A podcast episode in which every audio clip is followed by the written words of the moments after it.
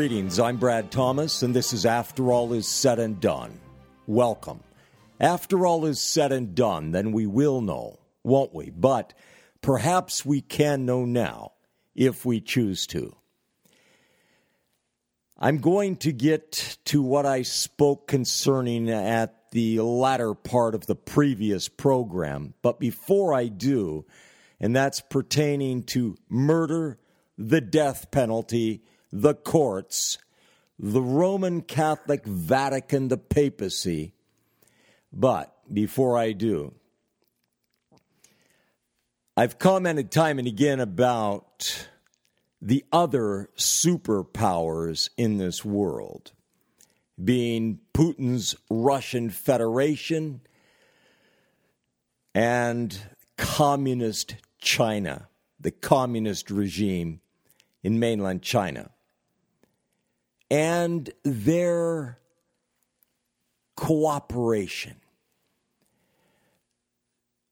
that they have engaged in going back to when it was the good old Soviet Union and Communist China, all the way up to today. Communist China, as was true with the former Soviet Union, was widely viewed by so many experts, experts on matters military, matters pertaining to defense, and so forth. They were viewed as being grossly inferior to the sophisticated, high tech military of the United States of America and even from a technological perspective, inferior to the powers of NATO.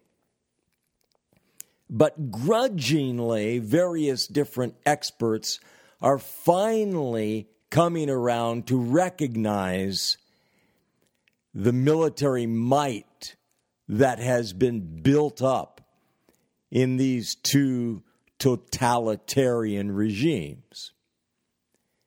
Whereas the Russian military was referred to as being rusty and dilapidated and unfit and so on and so forth. And the communist Chinese military was written off as merely being an extremely large standing army, but certainly incapable of being a serious opponent for such a phenomenally high tech, highly developed military as that of the United States of America. Things have changed, and they have not changed overnight. It's just that perceptions have changed overnight, if you will.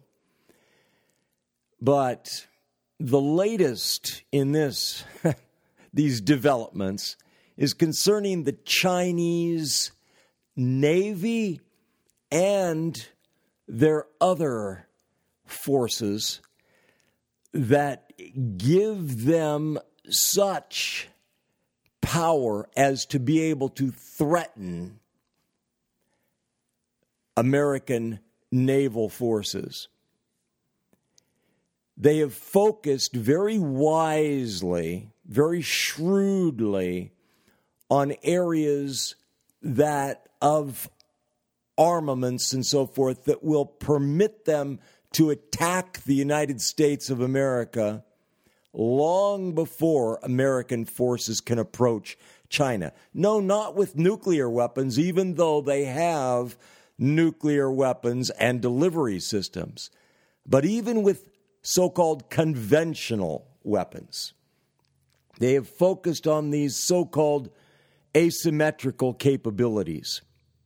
So, according to the new commander of the United States Indo Pacific Command, Admiral Philip S. Davidson, quote, China is now capable of controlling the South China Sea in all scenarios short of war with the United States.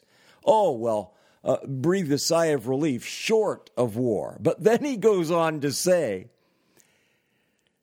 that by building critical asymmetrical capabilities, including anti ship missiles, submarine warfare, that, quote, there is no guarantee that the United States would win a future conflict with China, end quote.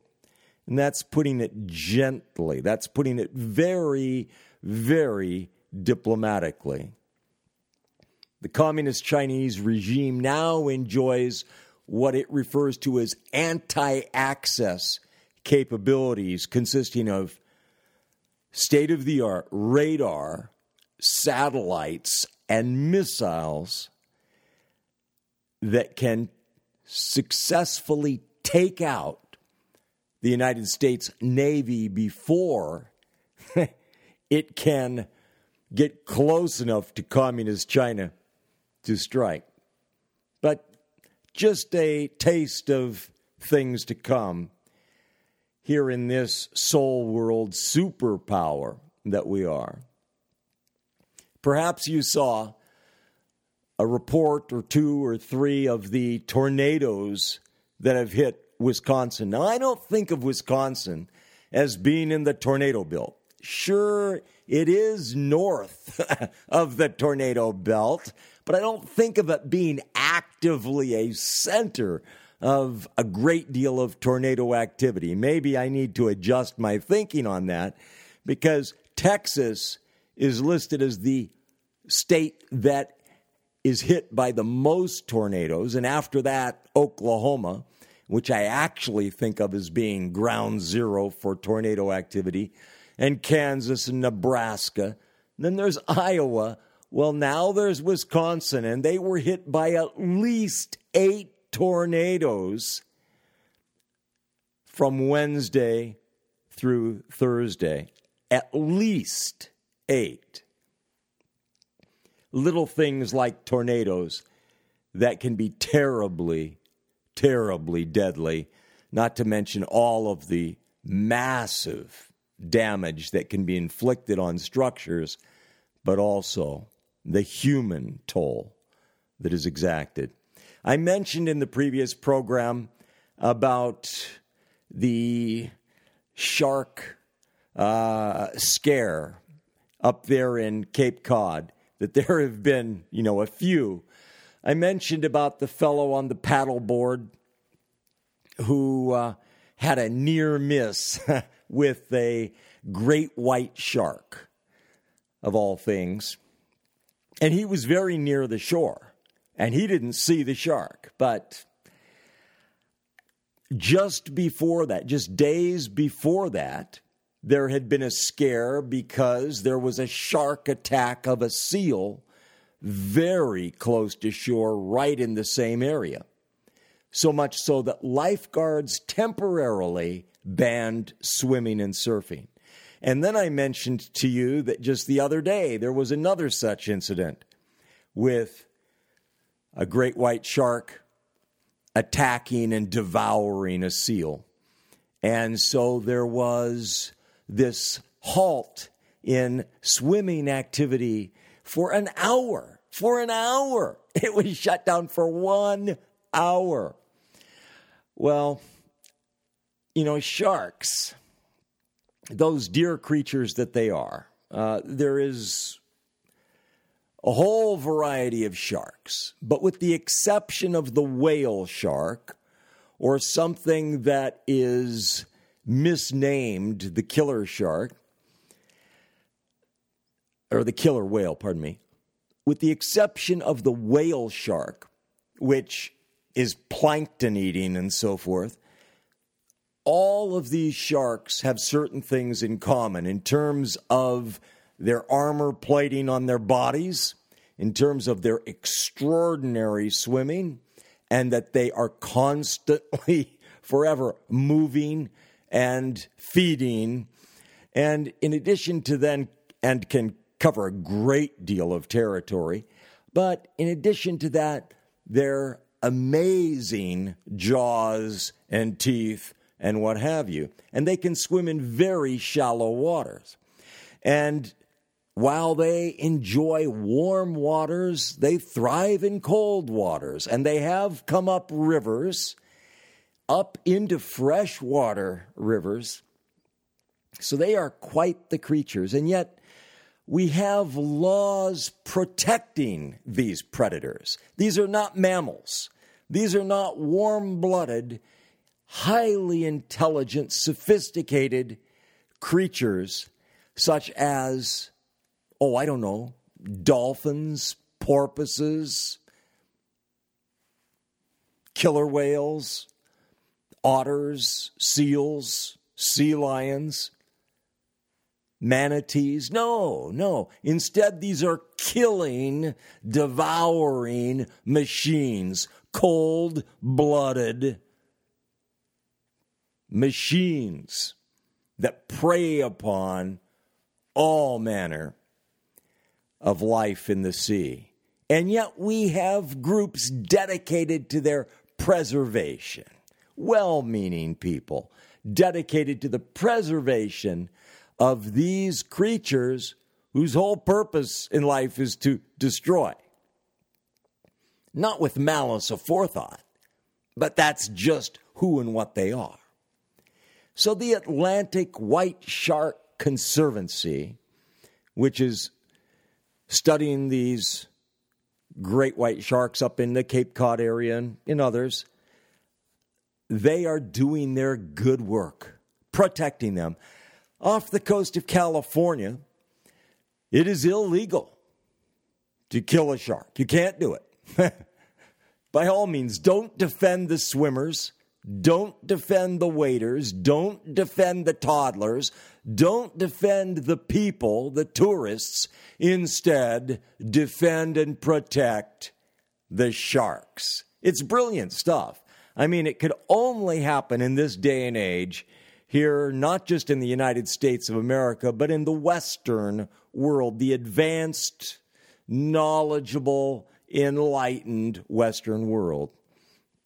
I commented previously, a couple times now, about this tragic fire out in California. There are a couple huge fires that were going on at the same time, but this one, not the Mendocino County one, but this one up by Redding and this woman, I mentioned her before, this executive director of CareNet Pregnancy Center in Redding, she said the following quote, I would think no matter what race, what color, people are kind. Deep down, I think that compassion and community are at the core of human beings the you know end quote uh, the milk of human kindness flows through the veins of every person on the face of this earth right?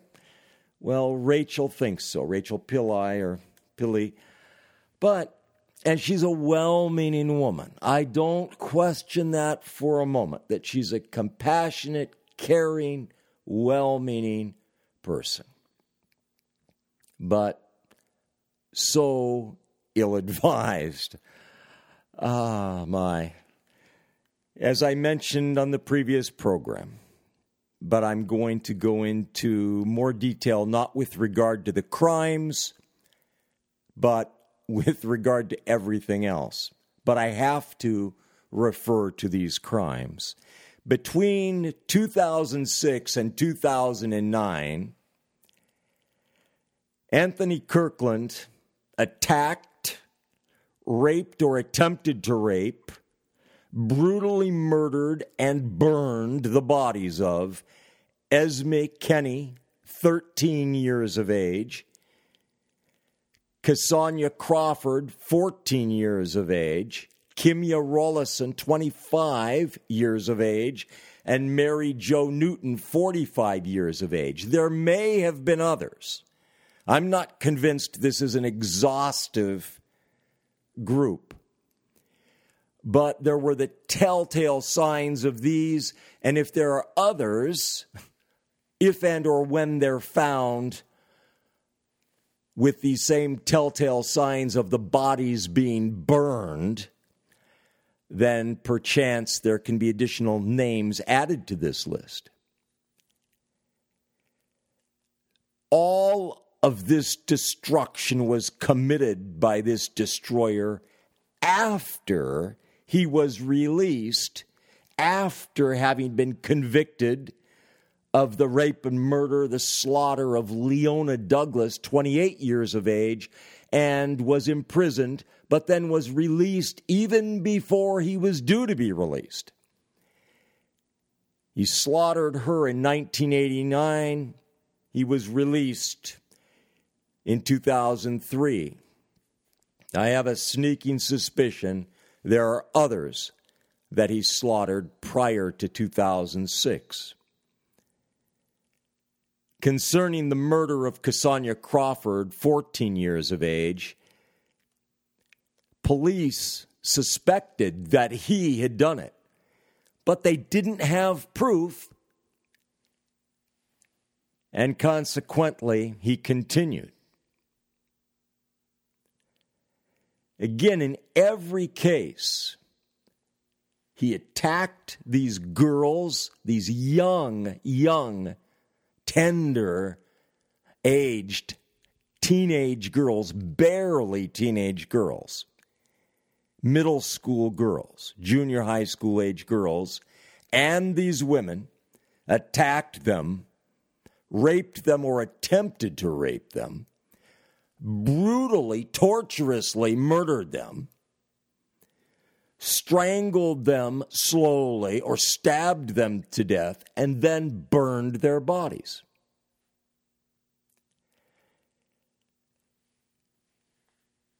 Esme Kenney, He's had just finished destroying her before he was caught. He was caught the same day. And so the destruction stopped because he was caught the same day. He did not have opportunity to destroy any others. After poor, dear 13 year old Esme Kenney. He described how he attacked and murdered her, what she did, and that she begged him to let her live, which of course he did not do. It's just not what this fellow does. And yet he finished his appeal, his last words to the jury, by saying, Please spare my life.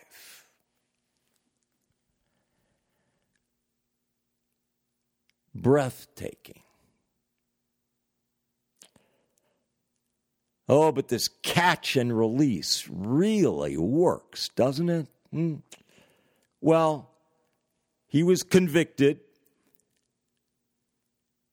and you see, at the time that he was tried for the murders of these girls, even though one of them, Cassandra Crawford, was murdered in 2006, the same year as those two women who were 25 and 45. He was tried for those women's murders back in 2010 and convicted. And was he sentenced to die? Was he sentenced to death?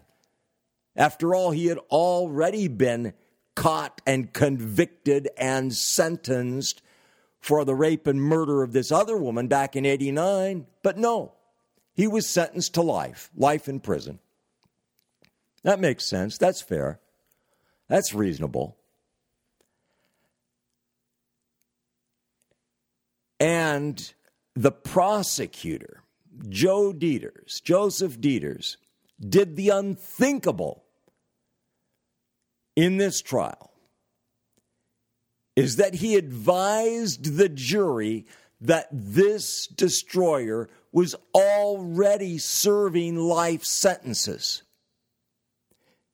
And that if they only recommended that he be sentenced to life in prison, It wouldn't add one day, it wouldn't add one single scintilla of punishment to this dear soul for having destroyed these two young girls. Well, the Ohio Supreme Court was going to have none of that. That was outrageous. That was irresponsible and probably criminal behavior by this prosecutor. So, after the jury recommended the death sentence and the judge sentenced Anthony Kirkland to die for the destruction of these two young girls, the Ohio Supreme Court stepped in valiantly, courageously, and overturned the sentence. They claimed that prosecutor Joe Deters made improper statements to the jury, and of course, by extension, to the judge who was hearing all of this, witnessing all of this. So the high and mighty Supreme Court of Ohio claimed that prosecutor Deters' statements were improper and substantially prejudicial when he advised the jury that Kirkland was already serving life prison terms for the murders of Kimya Rolison, 25, and Mary Jo Newton, 45. And that if they only recommended life in prison, there would be no punishment of any kind for his vicious murders of Esme Kenney, 13, and Cassandra Crawford, 14. Well, Consequently, it had to be retried. And the jury, consisting of half a dozen men, half a dozen women, they recommended the death penalty again. And the judge, the Hamilton County Common Pleas Judge, Patrick Dinkelacker, he sentenced Anthony Kirkland to die, and he said that he did so for extremely egregious criminal conduct and that not being offset by enough mitigating factors in Kirkland's past. So he got to the right conclusion, but what a ridiculously ah, incredible way to get there extremely egregious criminal conduct. What is that? really? And there not being enough mitigating factors. So, in other words, if there had been more mitigating factors for Anthony Kirkland that he could have dreamt up to offset the evils that he did, then, well, then he could, you know, just be sentenced to life. Joe Deters said a number of things that were good. but he, but even in those things that he said that were good, they're still so lacking, so lacking. So I just have to focus on those for a moment. He said that he must seek the death penalty in killings. So far, so good. Sometimes, sometimes, for those killings that are the worst of the worst the others, we just let those go by, you know? But for the worst of the worst, and for the worst of the worst criminals, a death sentence was sometimes necessary.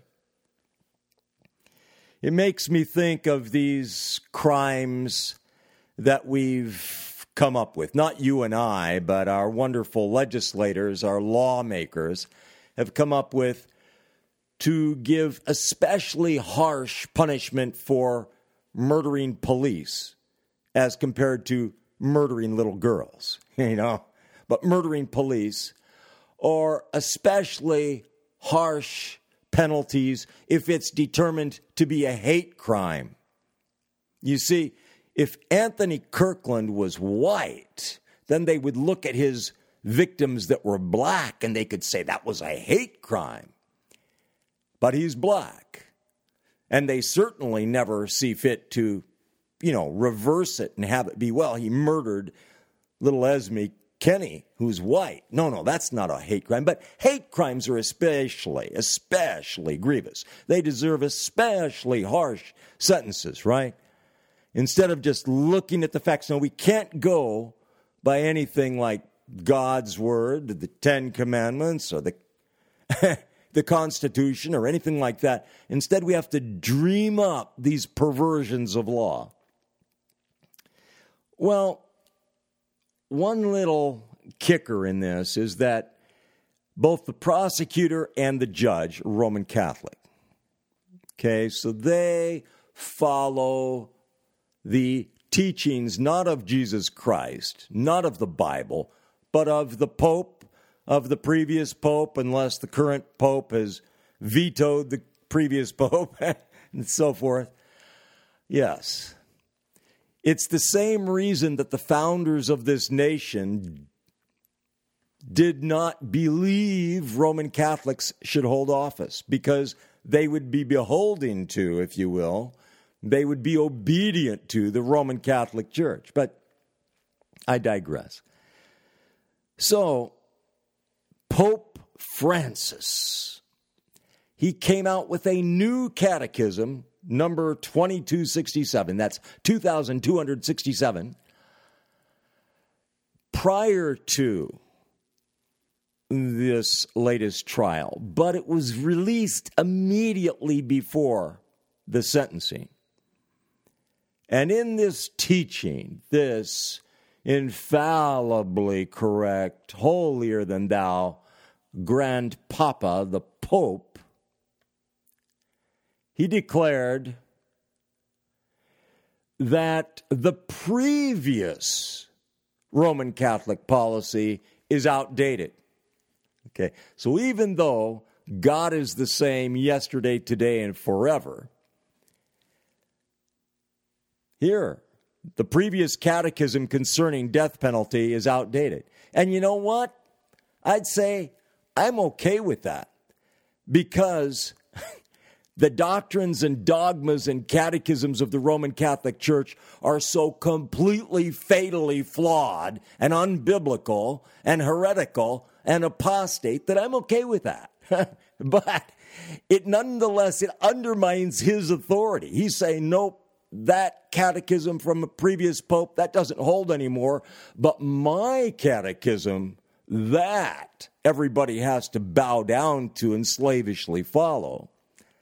That doesn't work so well. But anyway, the previous catechism said that the church did not exclude recourse to capital punishment if it is the only possible way of effectively defending human lives against the unjust aggressor, as they put it.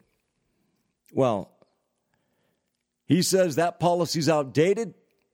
There are other ways, new ways to protect the common good, and that the church, the Holy Roman Church, should instead commit itself or herself, as he puts it, to working to end capital punishment. Not to working to end the monstrous, murderous destruction of the innocents or the rape of young people by Catholic priests and bishops and cardinals and popes but instead to end capital punishment. Quote, he says, the church, that is, let me break in, that is the Pope, the Pope, not the church, the Pope teaches in the light of, and this is Pope Francis, teaches in the light of the gospel. No, no, not enlightened by the gospel but in opposition to the gospel. The death penalty is inadmissible because it is an attack on the inviolability and dignity of the person.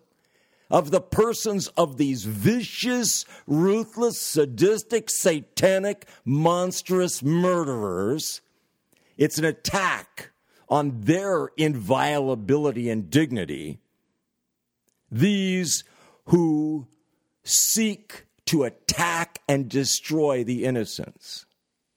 It's amazing the perspective, the view of the Pope and therefore the church, the Roman Catholic abomination.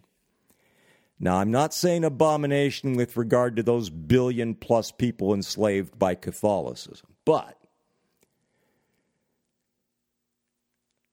it's an attack. Death penalty is an attack on the inviolability and dignity of the person of the murderers.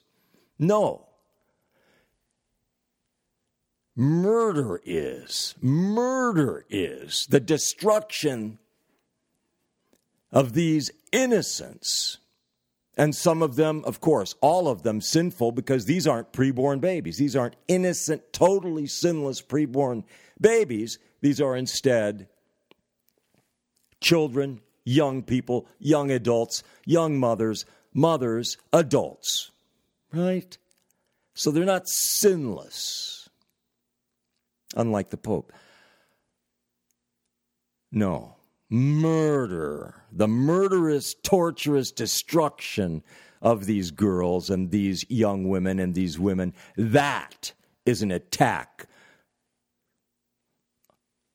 on their dignity, but on much more than that. Francis has in the past denounced the death penalty, insisting it can never be justified, no matter how heinous the crime. And he has now, of course, declared it inadmissible in all cases. This, despite the fact that that is diametrically contrary to the Word of God. But the grand papa instead of standing for the defense of, the protection of girls and young women and young mothers and mothers from these destroyers. Instead, he makes himself and the Vatican and the Roman Catholic Church accessories after the fact to these vicious crimes and enablers of other such crimes. As do the defense attorneys and judges and jurors who side with the destroyers.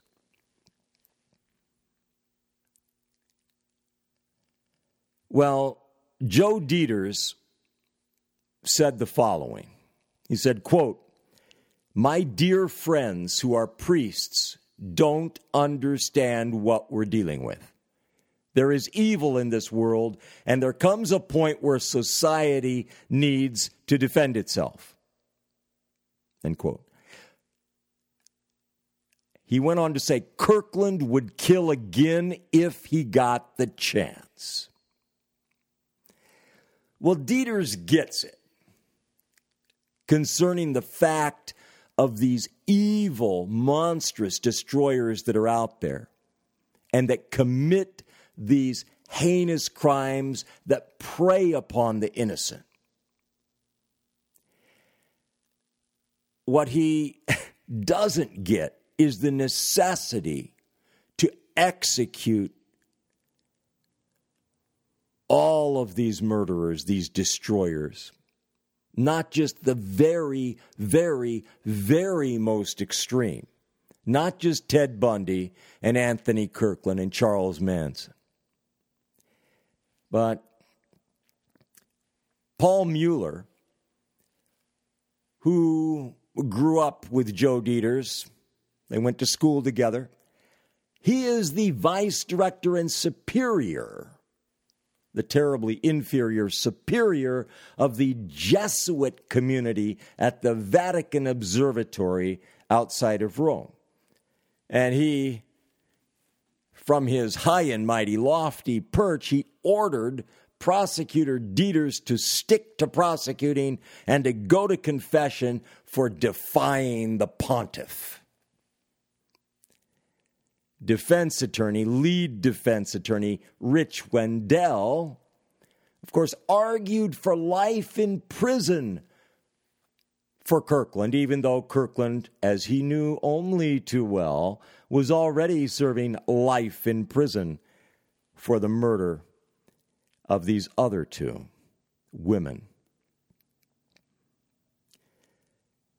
Contrary to what so many would have us believe, courts, and whenever you hear a decision from the court, from the United States Supreme Court, from the Ohio Supreme Court, from an appellate court,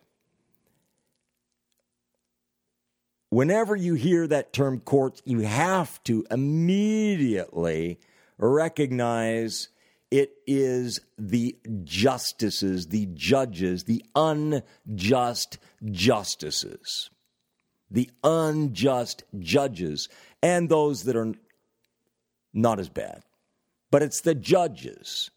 These inviolate courts are, in fact, judges comprised of sinful, blind, ignorant, foolish people at the best, and in so very, very, very many cases, wicked, corrupt, downright evil people. And so many of them get to enjoy being high and mighty judges for life. But they deliver verdicts in some cases, in others they don't and the juries deliver them. But they sentence punishments, penalties. They do not actually determine what is true, what is false, what is constitutional, even, nor who is guilty or innocent. They can, in fact, and they often do, preclude absolutely vital information from being heard so that a courageous prosecutor like Joe Deters needs to share with the jury that this destroyer is already serving life sentences for murders. But by and large, the courts of justices and judges commit grievous miscarriages of justice, perverting righteous judgment and justice, rewarding the evil, punishing the good, and the ultimate, bringing God's fearful judgment upon the entire nation of people in which they judge.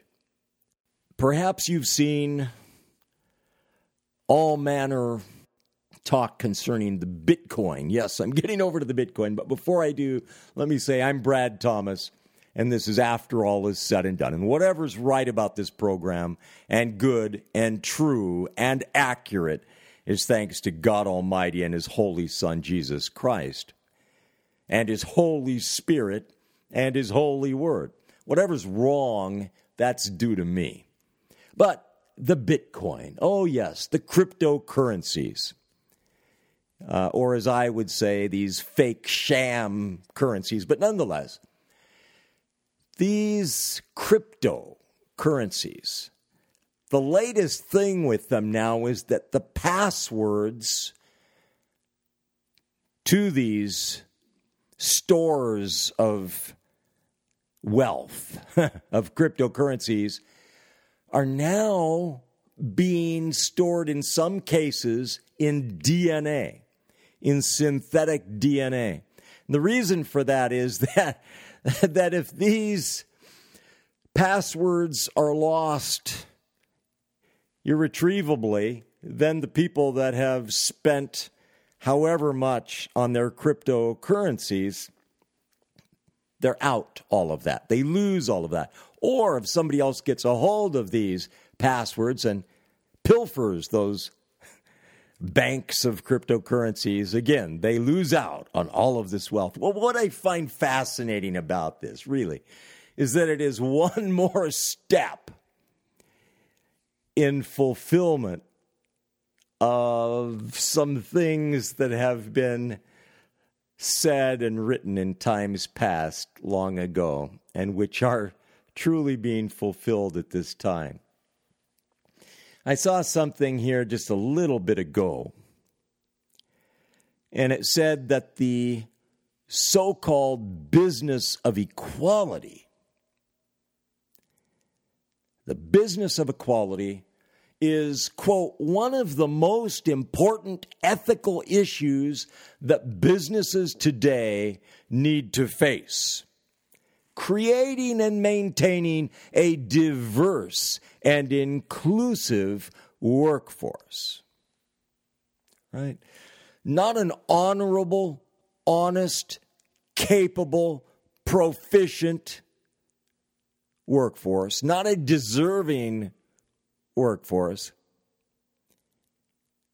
or any other terms you may care to use, but instead creating and maintaining a diverse and inclusive workforce.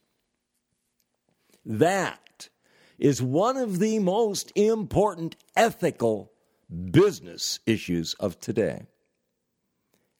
Well, to which I say, Are you kidding? Really? I remember when I first came across the great uh, cause celeb of depth and diversity. It was the catchphrase for the sodomite activists that I had regular contact with in a broadcast environment back at the time that Bill Clinton and Hillary Rodham Clinton and Albert Arnold Gore Jr. came to power in Washington. And I was outnumbered by these activists, oh, about a hundred to one. And, uh, but anyway, one of their their great battle cries was depth and diversity. To which I responded, dearth and perversity. Because that's what it is. It's ironic there are people that have been seduced into becoming diversity specialists, diversity trainers, and so on and so forth and who have now gotten in trouble for not embracing the sodomite agenda, not seeing that that is really underlying all of this. I mean, it was, you know, back in 1992. This is not something new. But you see the cloak over all of that, over that true agenda, the smokescreen was it was all about race and women. Okay, so as long as women were championed and the numbers of women in these positions and in all of the different levels and strata of positions throughout society, including in areas of endeavor that were supposed to be focused on defense of this nation and defense of women and children. But until all of these walks of life, all of these areas of endeavor, all of these careers were permeated pervasively enough by the appropriately proportional representation of women, then, needless to say, there wasn't sufficient diversity. And until there was the right mix of blacks to whites, there wouldn't be adequate diversity. Leaving aside all of the other races, but that's what diversity was. And lo and behold, we have finally gotten to the nexus. We have finally gotten to the quick of what this diversity is all about, and which I was speaking against back in 92 and 93 that it is the sodomite agenda. It is the lesbian, gay, bisexual, transgender, queer agenda that must be foisted upon every area within this nation, including every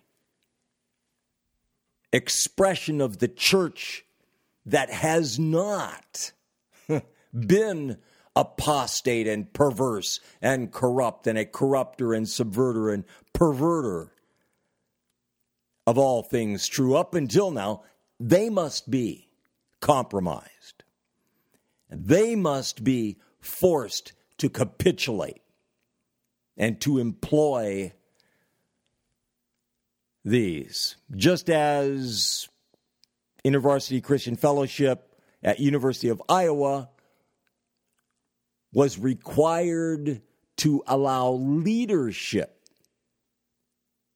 to be taken over by non Christians by the University of Iowa, or lose its accreditation, be booted from the campus, which is what took place.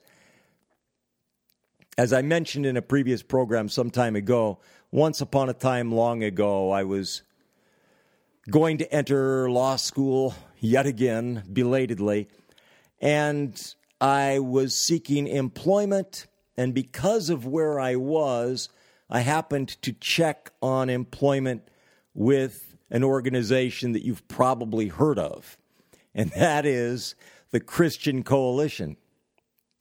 And I was filling out the application and I got to the end of the application, I got to the equal employment opportunity statement. And I gagged. This was back in 1999. All right, so this was 19 years ago. And lo and behold, and this was at Regents University, that campus, CBN, Christian Broadcasting Network, so on and so forth. And that equal opportunity statement, equal employment opportunity statement, voluntarily entered into by the Christian Coalition stated something to the effect that employment with them was separate from, not affected by,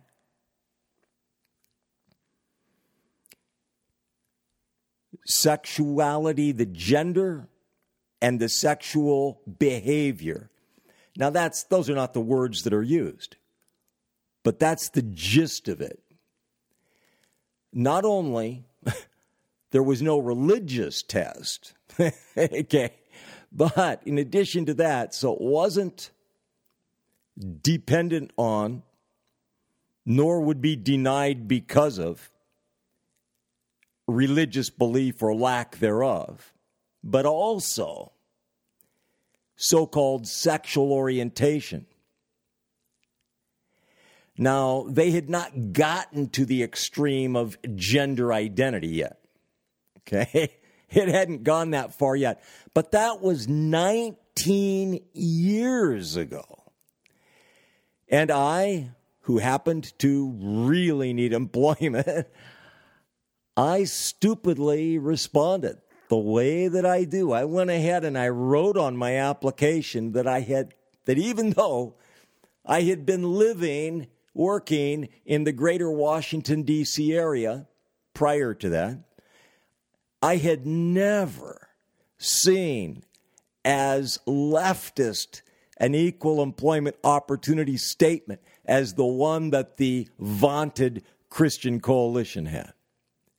I never had. They were voluntarily capitulating. I just found that fascinating because the Christian coalition was just made out to be so terribly conservative, arch conservative, right? Not only Christian, but so so politically staunchly conservative, family values all the way. And here they were welcoming, opening their arms to sodomites to work there. Okay? Ah, uh, just breathtaking. But anyway, and on it goes. So now, the most, or one of the most important ethical issues in businesses for businesses is creating and maintaining a diverse and inclusive workforce. Again, not stopping at the matter of there being some proportional representation of races and male and female, but instead the promotion, the aggressive, aggressive promotion of the sodomite agenda. That being forced upon the American nation, the businesses, the churches, the families.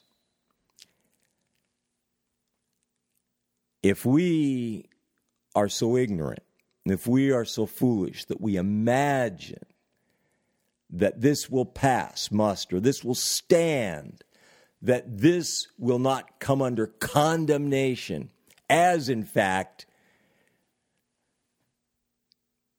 failing to execute the monstrous destroyers of the innocents, then we are deceived indeed. I'm Brad Thomas, and this is After All Is Said and Done. After all is said and done, then we will know, won't we? But perhaps we can know now if we choose to. Thank you.